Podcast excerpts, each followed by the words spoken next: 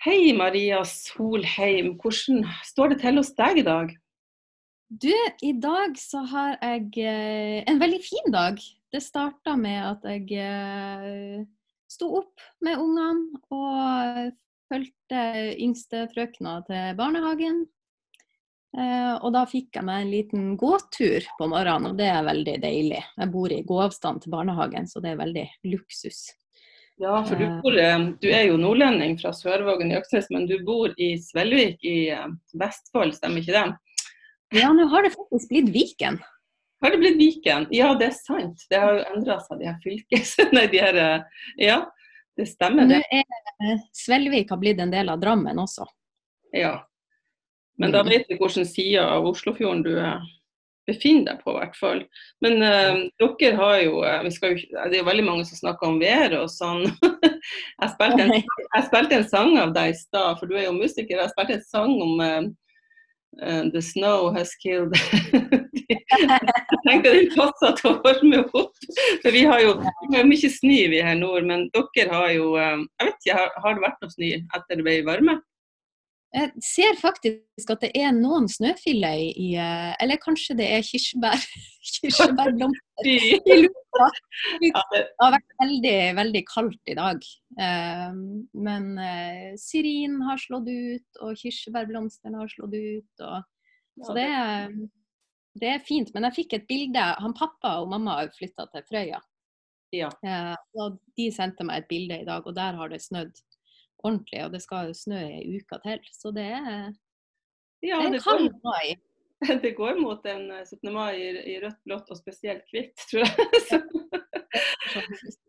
men, eh, men, jeg skal gå litt tilbake. Vi har jo kjent hverandre lenge, jeg og du Maria. Og mm. egentlig ja, mer enn 20 år, når jeg tenker etter. Men for 20 år siden da flytta du til Oslo den høsten i 2000. Mm. For Det er jo så lett å huske, for det var jo tusenårsskifte og sånn ja. for å gi ut uh, de første plater. Og det er jo på en måte Det ble jo musikken som ble ditt yrke og din livsstil. Og mm. du hadde jo tenkt å bli journalist, men hva var det som skjedde egentlig som at du bare valgte å bli musiker? For du hadde jo, fikk jo en sjanse. Du ble oppdaga i Nyksund, eh, mm. i, kapell, nei, i kapellet der, på Lille Soar. Og da var du veldig ung, 15 år. Var du 15 eller var du mer? Nei, jeg var 15. Jeg hadde laga Jeg vil kanskje laga en tre-fire sanger. Og så fikk jeg en forespørsel om å spille på ei Olsok-gudstjeneste der. Eh, så det var rett og slett min første offentlige spillejobb. Ja, eh, med egne ting. Så det var jo veldig Det var litt spesielt at alt starta også med den første spillejobben. Ja. Um, for da var Bengt Egil Hansen, som da var, eller som fremdeles er pianisten til, til Kari Bremnes, og, ja. og, som har spilt med både Bjørn Eidsvåg og Sigvart Aksland, og han var der da. Uh, og så fikk vi et uh, vennskap, og hans kontakter gjorde at jeg fikk da en platekontrakt når jeg var 17 år gammel. Så da gikk jeg jo siste året på videregående. Ja, Du gikk på Sortland på, på musikklinja? Mm. Mm. Hvordan, eh. husker, du, hvordan du kjente, husker du den følelsen av det der på en måte å bli oppdaga? For du er jo fra Sørvågen, det er jo ikke verdens største plass. Veldig fin, veldig fin plass, men uh, Øksnes kommune og så bare Nyksund er jo bitte lite. Og særlig da var det jo enda færre som bodde der. Det var vel bare ja. så, så at hvordan, Tenker du at det er tilfeldigheter, eller at det er forutbestemt når ting sånn skjer? Uh, bare... Jeg tror at uh, på det tidspunktet så opplevde jeg det veldig som at, uh, at det var en mening med det. Um, og jeg hadde jo Altså, jeg hadde en veldig sånn, sterk følelse inni meg om at jeg skulle holde på med musikk. Jeg fant faktisk For noen år siden så fant jeg et brev som jeg skrev, men som jeg aldri sendte, til en leirleder jeg må ha vært tolv år da. Eh, og der skrev jeg at jeg følte at jeg skulle, at jeg skulle holde på med musikk og, og synge om håp og Ja. Og, det var liksom veldig, veldig sånn eh, en sterk følelse av at det var noen ting jeg skulle gjøre. Og det var jo som et eventyr. Det var helt merkelig at alt bare Mm. La seg til rette. Og som du sa, Nyksund er jo ikke akkurat en plass man kjører gjennom. Eh, er Nei, absolutt ikke. Og ikke Øktnes heller. Det, man, da skal man jo dit. Um, så det var jo veldig sånn snodig. Og, og det føltes veldig, veldig stort. Men jeg husker også at jeg hadde liksom ikke noen sånn ambisjon om at eh, jeg skulle bli så kjent og berømt, eller eh, Det var på en måte ikke det som var motivasjon. Motivasjonen var at man, man, eh, man hadde lyst til å, å eh, spre kjærlighet. Og jeg hadde jo liksom ikke Jeg er jo, kommer jo fra en pastorfamilie, eller en, en, en, en Og har hatt en ganske sånn konservativ oppvekst, selv om det har utvikla seg veldig etter hvert. Men Ja. Eh, så det var jo Men jeg hadde på en måte ikke noe ønske om å reise rundt i kirke. Jeg hadde lyst til å, å, reise rundt i kriker og kroker og puber og ja. altså, plasser hvor, hvor um, man kunne få um, andre typer samtaler uh, med folk som hadde en, en annen type virkelighetsoppfatning. Jeg var veldig sånn sulten på, på å, å snakke med folk, tror jeg. Og Mm. ja, og utvide min horisont også. Eh, og bli litt utfordra. Eh, og jeg husker jo også når jeg eh, Når jeg bodde hjemme i Alsvåg, så hadde jeg jo Jeg hadde sånne dager der jeg Når jeg var alene hjemme, eh, og før alt dette skjedde, Ja. Så, hadde jeg sånne egne talkshow inne på doen med meg sjøl eh, på engelsk, der jeg stilte meg sjøl veldig vanskelige spørsmål.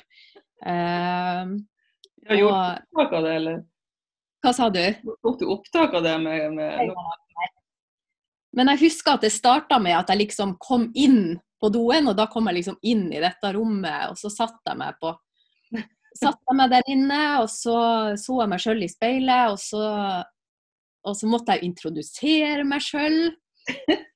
Husker jeg at han, han som da intervjua meg, som jo da var en fiktiv person, jeg var jo helt alene der inne, eh, han starta alltid med å spørre hvor gammel jeg var. Og når jeg sa Yeah, I'm, uh, I'm 15 years old. Ja. Og da svarte han alltid «Oh, You look so much older. Og da ble jeg veldig smigra. Ja, men du har jo en fantastisk altså, har har jo hatt bestandig, tror jeg, den her fantasien og evnen til å, til å skape og formidle. Og, og det er jo ikke så altså Det å være journalist er jo også formidling, og du har jo jobba som det òg. For det tror jeg nemlig var det første jeg kom borti deg egentlig før jeg møtte deg. Da var det jo at vi, du skrev i den her avisa Nordlendingen som jeg jobba i, og den tror jeg kom i 98 eller noe sånt. Så da var det jo bare ja, hvor gammel var du da? 17 år? 14. 14, 14 år, herlighet. Ja, ikke sant. Og allerede da så husker jeg jo at jeg la merke til at du skrev veldig godt. Og mm. ja, jeg var jo litt mer voksen da, ikke så mange år. litt.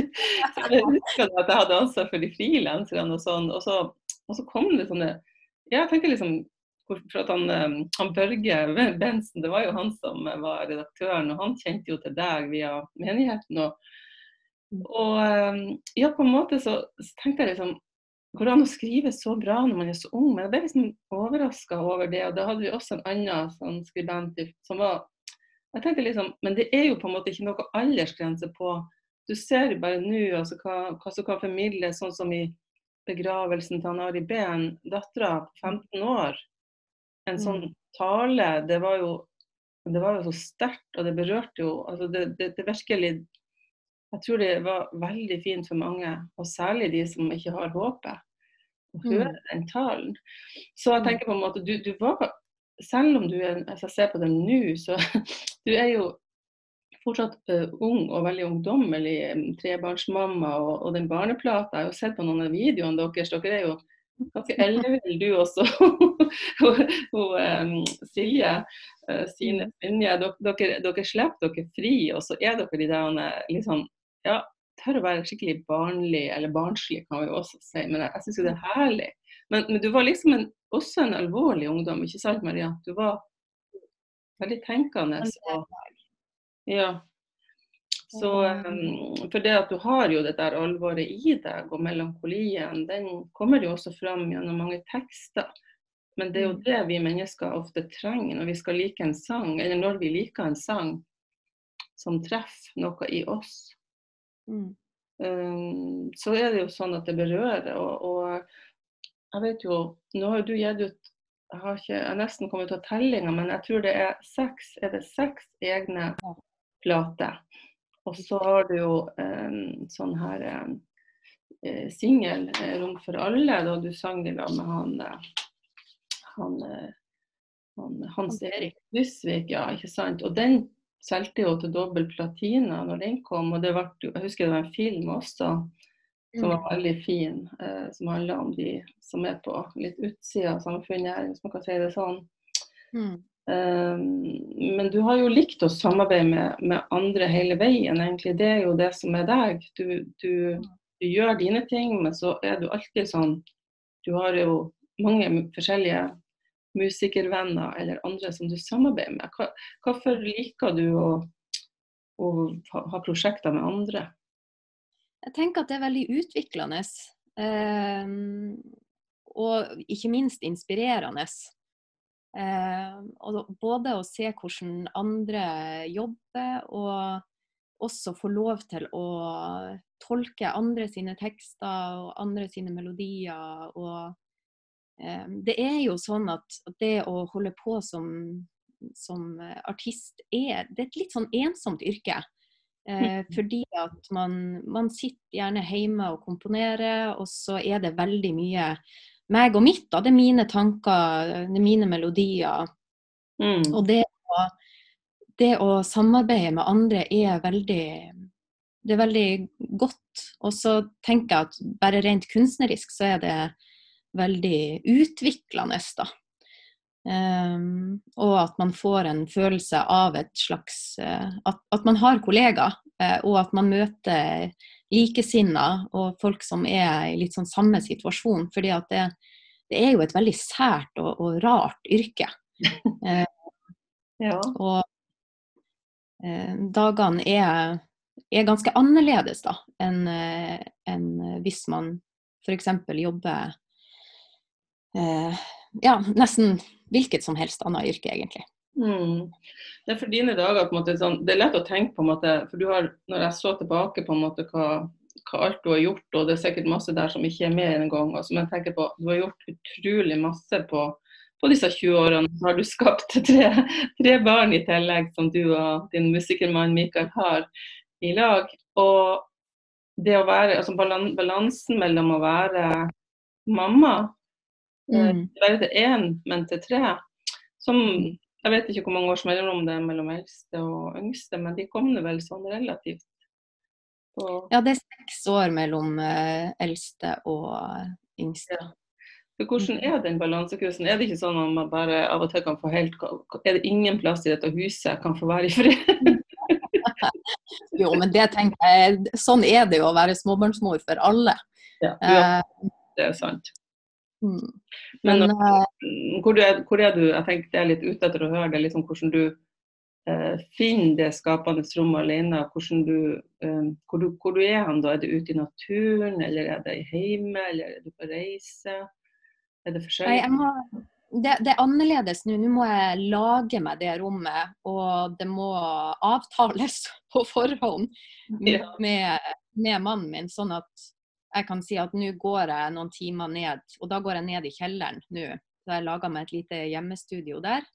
Mm. Eh, og det som har endra seg, eh, er at eh, tidligere så var jeg, skapte jeg nok mest ting på kveldstid. Eh, men sånn er det ikke nå. Jeg har merka at hodet mitt fungerer absolutt best mellom halv ti og ett ja, så du, vi, nå snakker vi med i lag mens det fungerer som best. Faktisk mitt også, egentlig. ja. Og, um, jeg eh, Men iblant så er det også sånn, og det, det iblant så kan jeg kjenne at nå kommer det en låt. Jeg aner ikke hvordan den høres ut, jeg aner ikke hva den handler om, men jeg kjenner at nå må jeg ja. gå ned. Og da kan jeg også si fra til Mikkel at nå er jeg bare helt nødt til å spille. Um, det presser seg da, det, kommer, det kommer, bare den, som en strøm. Ja. ja. Mm. Og da, da, kan det gjerne komme en hel låt i løpet av en time. Eh, det, det skjer ikke veldig veldig ofte, men, men det skjer. Eh, og da er det gjerne noe helt konkret som, som eh, har mm. ligget lenge i underbevisstheten, og som, eh, som, må formidles. Så et frø som du har, som begynner plutselig å spire, og det, det tar en viss tid, og så bare for det er jo sånn, det ser jeg jo sjøl med skriving. Noen ting kommer jo bare sånn kjempefort. Og andre mm. ting må modnes virkelig og jobbes mye mer med. Sånn, av og til må man til og med dra det ut, og det kan bli bra det òg, men det der som kommer litt sånn fort, som en strøm. Mm. Det kan man jo av og til gå tilbake og så kan man se liksom Jøss, hvor det der kom ifra, liksom. så, for du har, jo, du har, jo, eh, komponert og skrevet veldig, veldig mange fine sanger. Og det er jo nesten umulig å ikke nevne at den låten som, du, som først kom på radioen, 'Lady of my life', den opptredde du faktisk i Dverberg kirke med i mitt og Erik sitt bryllup. Og det var jo før du For jeg spurte deg om en annen låt, en annen sang du skulle, om du kunne synge, så sa du ja, jeg har en til. Kan jeg ta to? Sånn husker jeg det. Og da sa du ja. Nei, så sa jeg ja, så klart. Det var jo bare enda mer stas. Og da var det jo spesielt på en måte for at du sto oppe på galleriet. Vi så deg ikke. Vi hørte mm. bare stemmen din og høre den, den Lady of my life for første gang. Og den har jo mm. mange betydninger, den sangen. Men sant, den får jo litt Den kan tolkes på flere måter. Mm. Eh, men hvordan var det? Da flytta liksom du til Oslo, eh, spilte inn den plata på Kirkelig kulturverksted, og det kom ut der. Og, og så plutselig høre seg selv på radioen. Du var jo bare 19 år. Mm. Var, det, var, det, sånn at du av og til kom inn i en butikk eller noe, hørte tannlegekontor, hørte Oi, der er jo jeg jeg husker jeg, altså, Min hukommelse er jo dessverre veldig eh, eh, den, er, den, er, ikke så bra. Men jeg husker at jeg satte meg inn i en taxi en gang. Ja. Uh, og det nok ganske sånn rett etter at jeg hadde flytta til Oslo. Og da kom plutselig en av mine låter på radio, og det var en utrolig rar følelse. Eh, og også, men helt fantastisk. Det var og surrealistisk.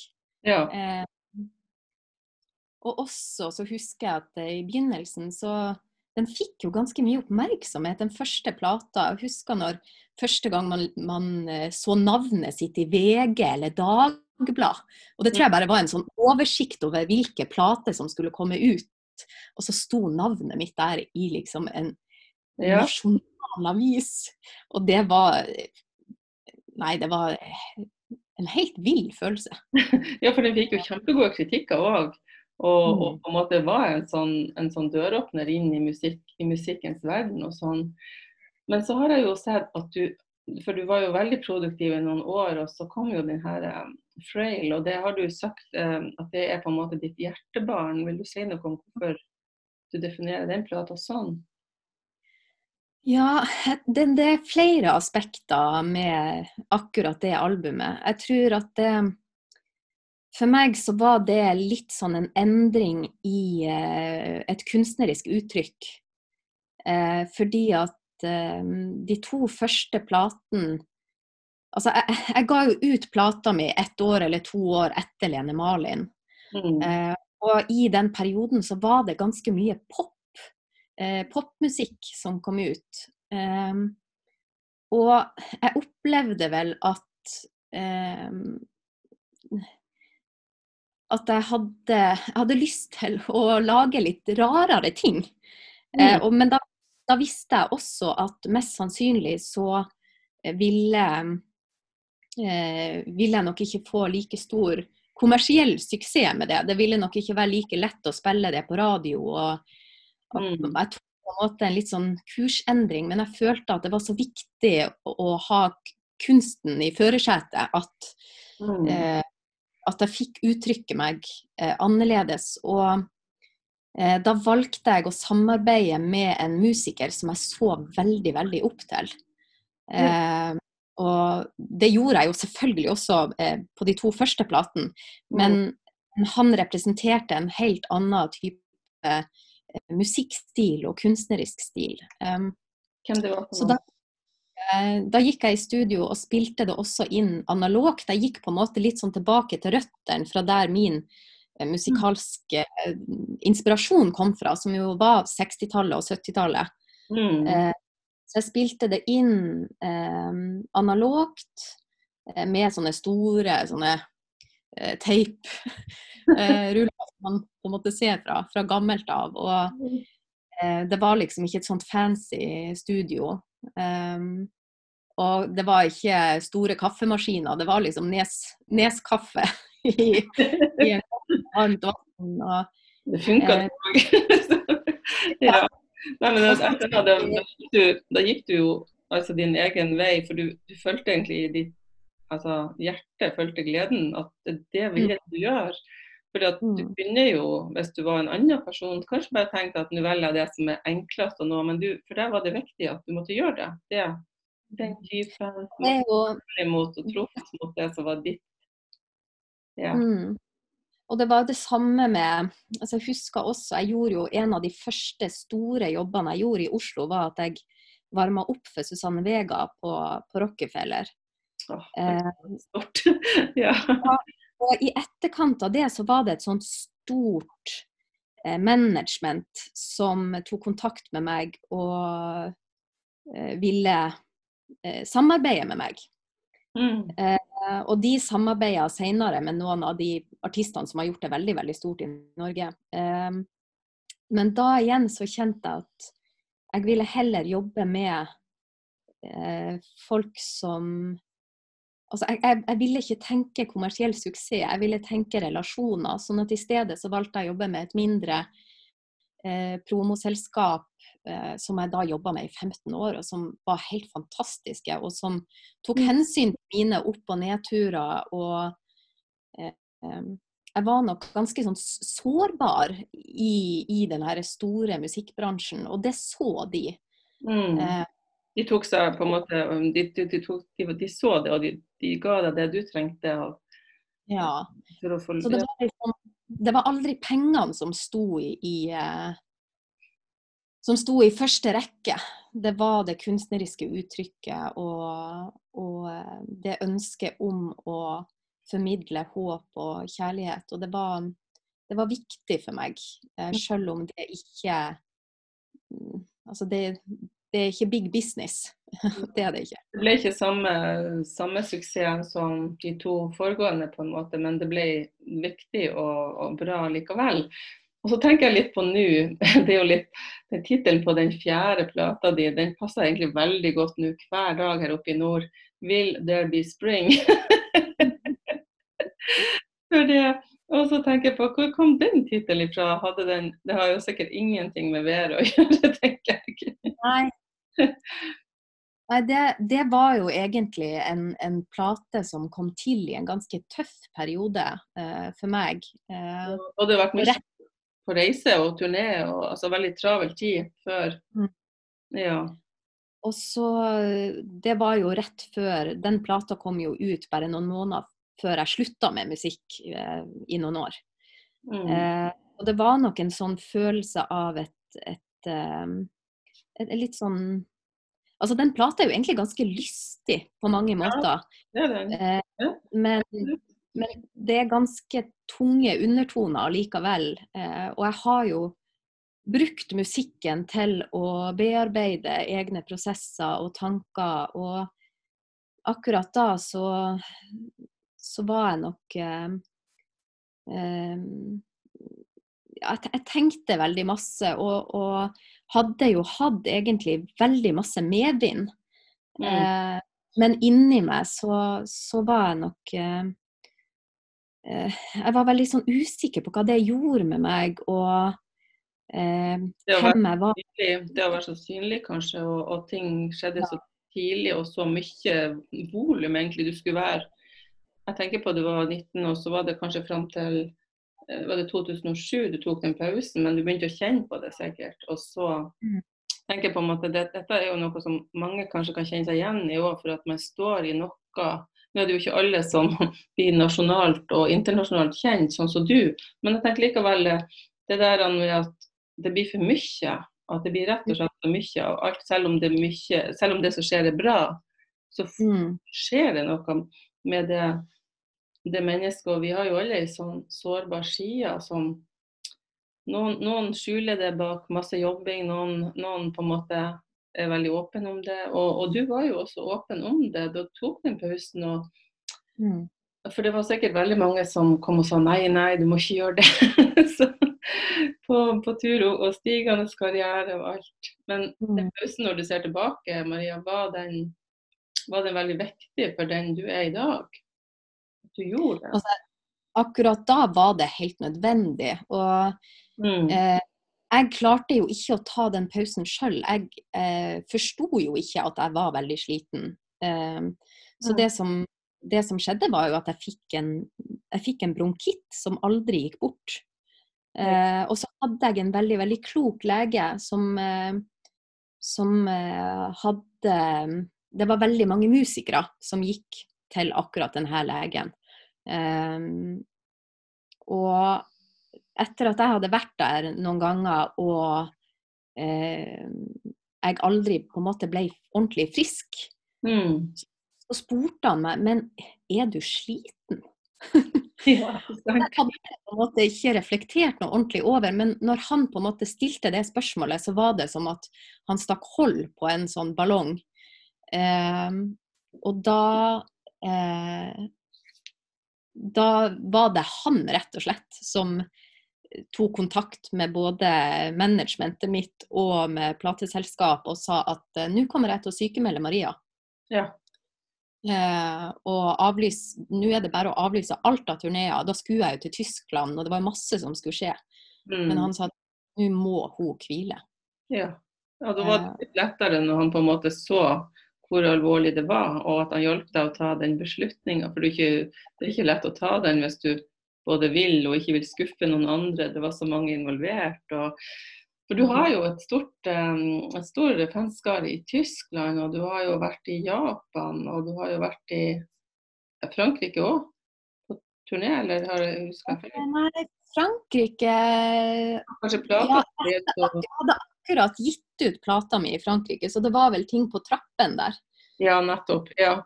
Nei, for det var mye, mye reising, og kanskje spesielt mye før du fikk ungene, men du har jo også reist etter etter mm. eh, kom til verden. Og eh, jeg bare tenker på det, det er det som skjedde. på en måte det, Vi har jo sikkert flere ganger i løpet av et liv eh, hvor, hvor, vi av og til må se inni oss sjøl, og så er jeg på rett vei. For det er jo ikke noe, det er ikke noe farlig å ta et valg, selv om det kan føles sånn for mange kanskje, å ta et valg og så velge på nytt igjen. Og velge tilbake eller velge noe annet. Det er liksom jeg tenker i hvert fall sånn, Det er ikke så farlig, men noen ganger så berører det veldig mange. og Særlig nå, dere du skulle på det. Uh, men så, så, hadde du pause noen år, og du studerte, så vidt jeg husker, var det litteraturhistorie? Ja, litteraturvitenskap. Litteraturvitenskap, ja. Så der, hukommelse er ikke så god heller. men, men um, også jobba ikke du litt som journalist i den tida etter hvert? Eh, jeg jobba som eh, Jeg fikk jobb i Vårt Land, så jeg skrev eh, en gang i måneden så skrev jeg en sånn, et lite essay eller en liten kronikk. Ja. Så det gjorde jeg i seks år.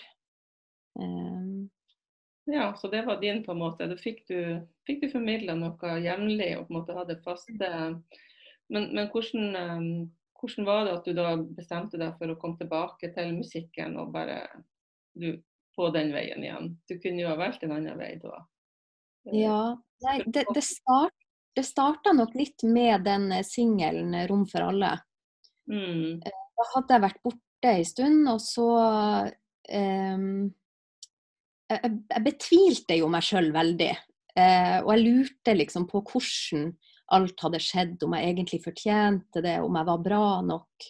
Mm. Uh, om jeg var en dyktig nok musiker. Og så tok eh, Kirkens Bymisjon kontakt og lurte på om jeg kunne lage en låt til deres eh, en sånn juleaksjon som de hadde. Og så tenkte jeg OK, dette blir en liten test. Ja.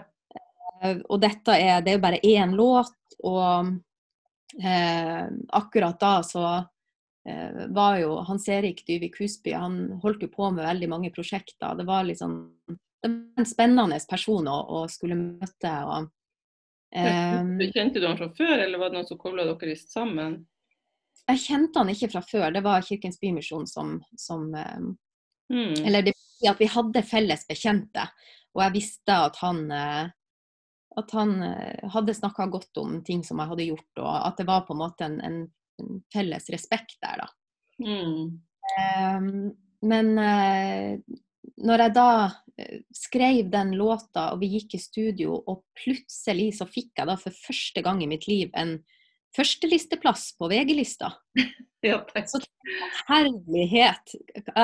Jeg tenkte kanskje, kanskje jeg faktisk kan holde på med det her. Kanskje det ikke bare er eh, Eller ja, kanskje, kanskje, jeg, jeg, kanskje jeg kan det her.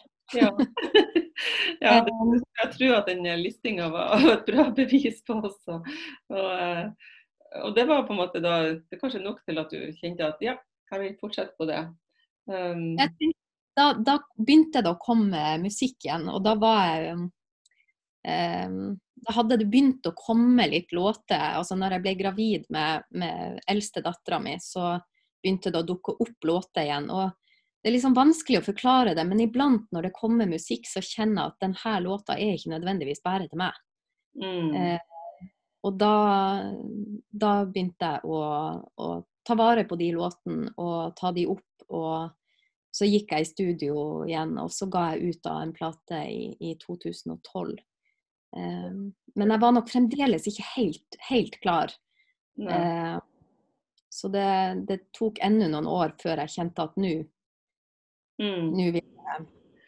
Men i den litt annerledes tida, på en måte, før du slo på kranen igjen, jeg tror du brukte det som et bilde en gang, at du stenger igjen en kran, og så åpner, var det ikke noe sånt, men så åpner du den, og jeg husker ikke helt detaljene, det, det, det gjør jeg ikke, men det var i hvert fall et bra bilde på når det, musikken kommer ut igjen.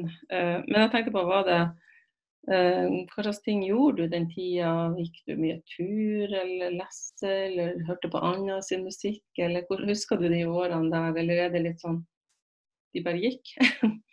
Ja, nei, de er Jeg tror nok jeg var veldig mye stille. Jeg, eh, Mm. jeg har ikke mm, Altså, det kan jo virke utad som at jeg er veldig aktiv.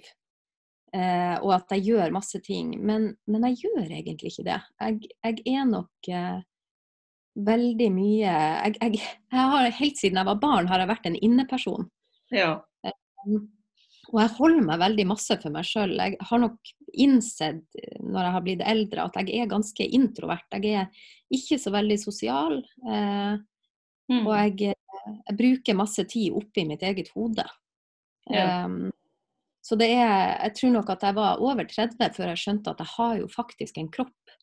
Eh, og at det er kanskje litt lurt å ta vare på den også. Ja, sant. Ja, det, den kan fort bli glemt av, av, av når man holder på med ting og blir veldig i passion for det man gjør. Så, Mm. eh, for nå er du eh, hvis du, eh, ja, du er nå i, i 30-årene og det går mot et nytt etter hvert. nytt år, årtid, tenk på det. Ja, for i mitt hode så er det jo ennå Også når jeg ser deg også med den barne barneplata og sånn, så altså, du har jo en sånn Du har jo hatt din egen stil hele tida. Så jeg har lyst til å gå litt tilbake til Øksnes igjen. For at når du gikk på skolen og sånn, følte du da at du var annerledes, eller var du bare en av ungene i, i klassen som ja, var, du, den, var du introvert da, eller Altså man kan jo være litt begge deler, egentlig. Husker du hvilken, hvilken rolle du hadde i klassen som for andre mennesker, andre medelever og sånn?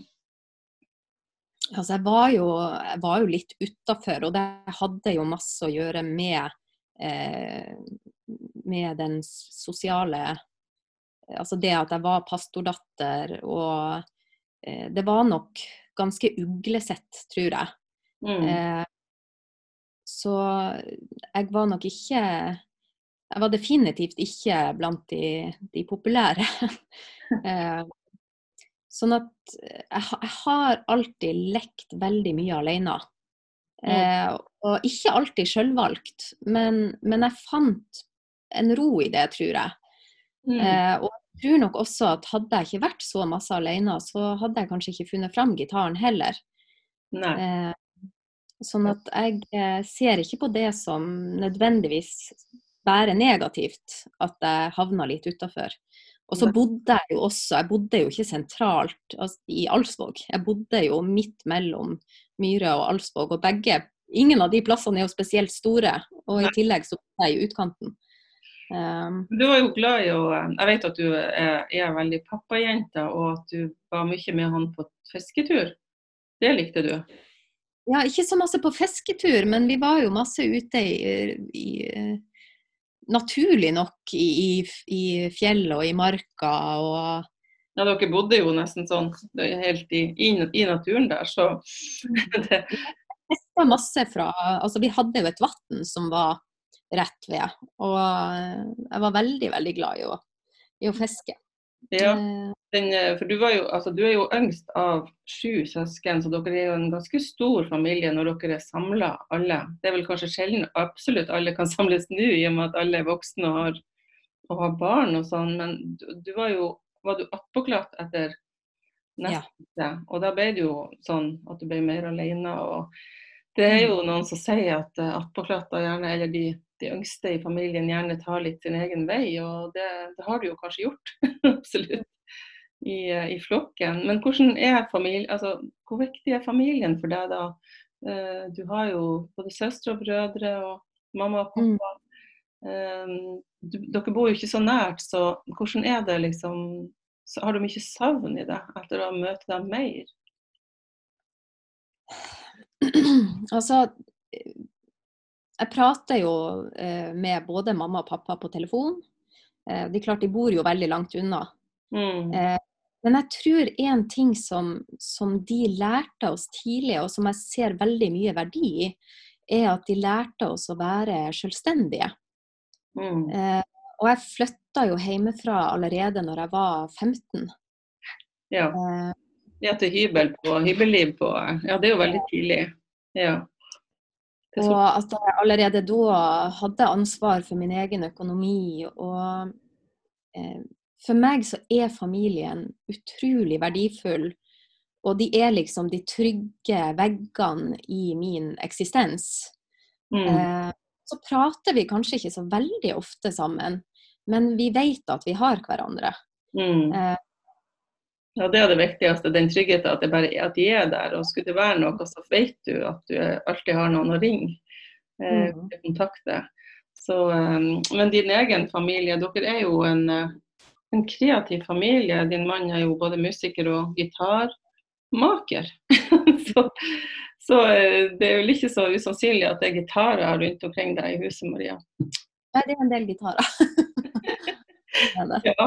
Jeg har jo, det er jo veldig masse jeg kunne ha spurt om, eh, men jeg har lyst for det at eh, Det kan jo hende vi får ta en podkast til en gang, men jeg har lyst til å spørre litt om Når jeg har sett på det som er det, egentlig det siste du har gjort, for du har gjort to barneplater, og det siste i hvert fall synlige, da altså var du på Årets Spellemann, så ble du og hun Silje Sine Svinje, dere vant eh, den kategorien eh, Årets barneplate.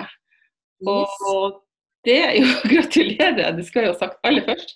Men, men eh, det er jo bare helt utrolig artig å bråke bøttebaluba, liksom. Og når jeg har Mm. sett på liksom, det dere har gjort um, før, 'Kaptein Snabelbæsj' og 'Hjertetyven', Mm. um, og sett på sangene og sånn, her er det altså lov å si ordet fis, slipp fisen fri, og det liksom Men det er, det, det er ikke dine tekster? Nei, det er ikke mine tekster. Det er Jeg hadde nok ikke tort å skrive det. Det er mora til Silje som eh, har laga disse tekstene. Ja, så det er ellevill bestemor, rett og slett. Ja, det blir artig. Og, men dere, dere, lager jo en, dere har jo en YouTube-kanal òg som man kan jo glede seg over, både store og små. Eh, og det med å, å, gå via film, for det har du jo du har jo vært, Din musikk har jo vært med i film og lydbok og reklame og TV-spill. Og, og, du har hatt egne bokutgivelser og sånn, så det er, jo, det er veldig mye. Men jeg tenker på, du, du har jo um, de sånn um, platen du har gitt ut, har du laga på uh, Altså du har gjenspilt de og laga video, musikkvideoer mm. til de. Uh, dette arbeidet er du sikkert ikke ferdig med ennå, men du begynte på det og, og laga veldig det, det, vil jeg si er litt sånn Jeg har aldri hørt om noen som har gjort det. Jeg tror kanskje, kanskje du er den eneste i landet som har gjort det. Så, hvor, hvordan ja. kom den ideen? Du, den ideen kom egentlig fra mannen min først. Um, fordi at uh, da hadde jeg jo vært borte fra musikken veldig lenge. og jeg innså jo at det var veldig mange av de gamle låtene mine, de husker jeg ikke lenger hvordan jeg spilte. Eh, da kom ideen om å lage en videoblogg eh, der jeg øvde i kronologisk rekkefølge på alle låtene mine. Ja. Eh, og starta med første sporet på første plata. Eh, og så gikk jeg videre da gjennom hele første albumet, gjennom hele andre albumet og gjennom hele tredje. Og nå har jeg begynt på det fjerde albumet. Og så lager jeg en video da, eh, og gjør en eh, liveinnspilling, helst, da av eh, den At jeg øver på den låta. Og iblant så går det veldig bra, og iblant så går det ikke like bra. Eh, Men det tør du vise, liksom. Det er jo det som er Du bare du lar det være ærlig ja. og ekte, og, og, og, vi får være med deg. Også familien har jo du brukt i, i noen av videoene, og venner. Eh, mm. På en måte i, altså det er veldig, jeg syns det har vært veldig artig, og det er fin reise å ta i lag med deg. Så jeg er veldig glad for at du har gjort det. Eh, det er sikkert også en veldig fin måte for deg å, å, å oppfriske ditt, eh, ditt mangfoldige låt skattekammer. Mm. mm. Og så er det sikkert ikke alle låtene du er like glad i. Eh, som, altså det er noen som du er mer glad i, så de kanskje lettere mm. gjøre video enn andre. Men så blir det jo kanskje en artig utfordring, tror jeg. Er det ikke det? Mm. For, for de, du, de du skal på en måte Hvordan skal jeg gjøre den, liksom? Men, men du er jo mm. veldig kreativ, Maria. Det må jeg si. det, det mangler du ikke.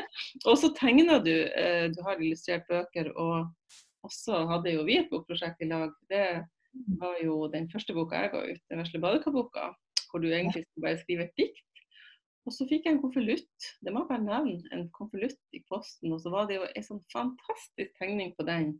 Og da tror jeg jeg ringte deg sånn tvert og sa du Maria, jeg hadde jo tatt masse foto som var fine, som skulle brukes til den badekarbok av de diktene til folk hadde skrevet.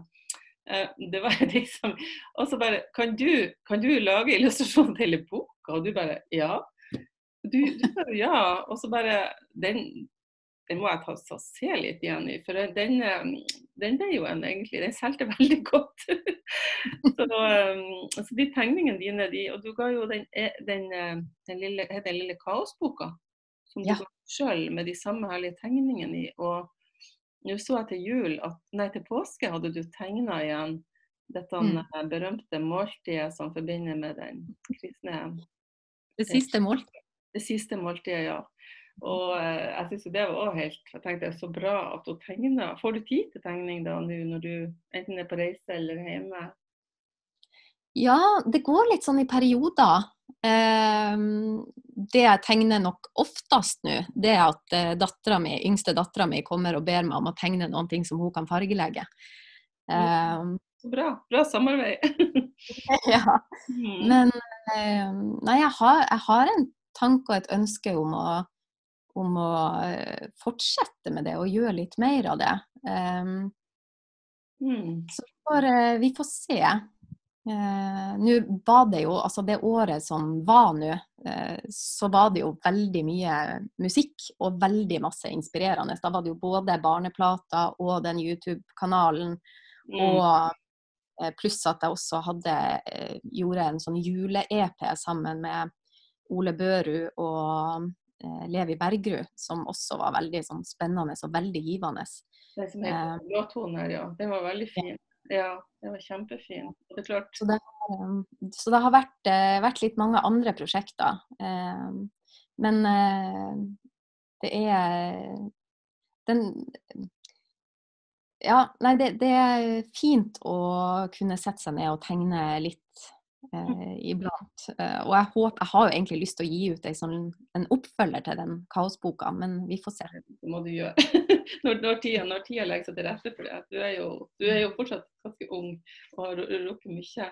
Um, det er en, en, ting jeg har lyst til å nevne helt til slutt og spørre deg litt om. for det at uh, Faren din, han Willy Solheim, han skrev en nydelig sang eh, til sin, til si mamma, som da er din farmor mm. kvinnehånd.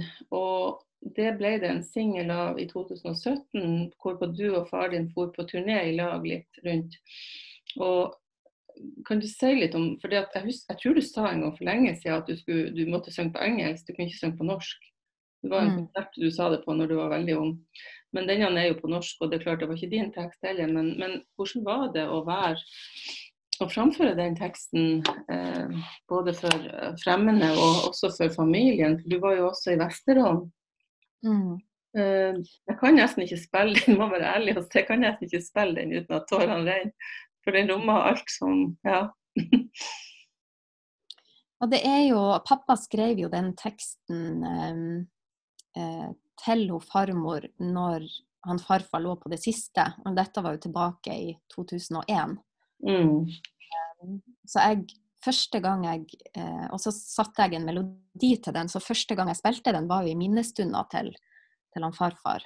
Ja. Eh, den sangen har jo vært med, med meg i mange år, og jeg har prøvd å spille den inn flere ganger, men jeg har på en måte aldri følt at den ble ordentlig sånn som jeg ville ha den. Og til slutt så innså jeg at jeg kommer aldri til å, til å føle at den blir helt perfekt, så nå må jeg bare få, må bare få gi den ut.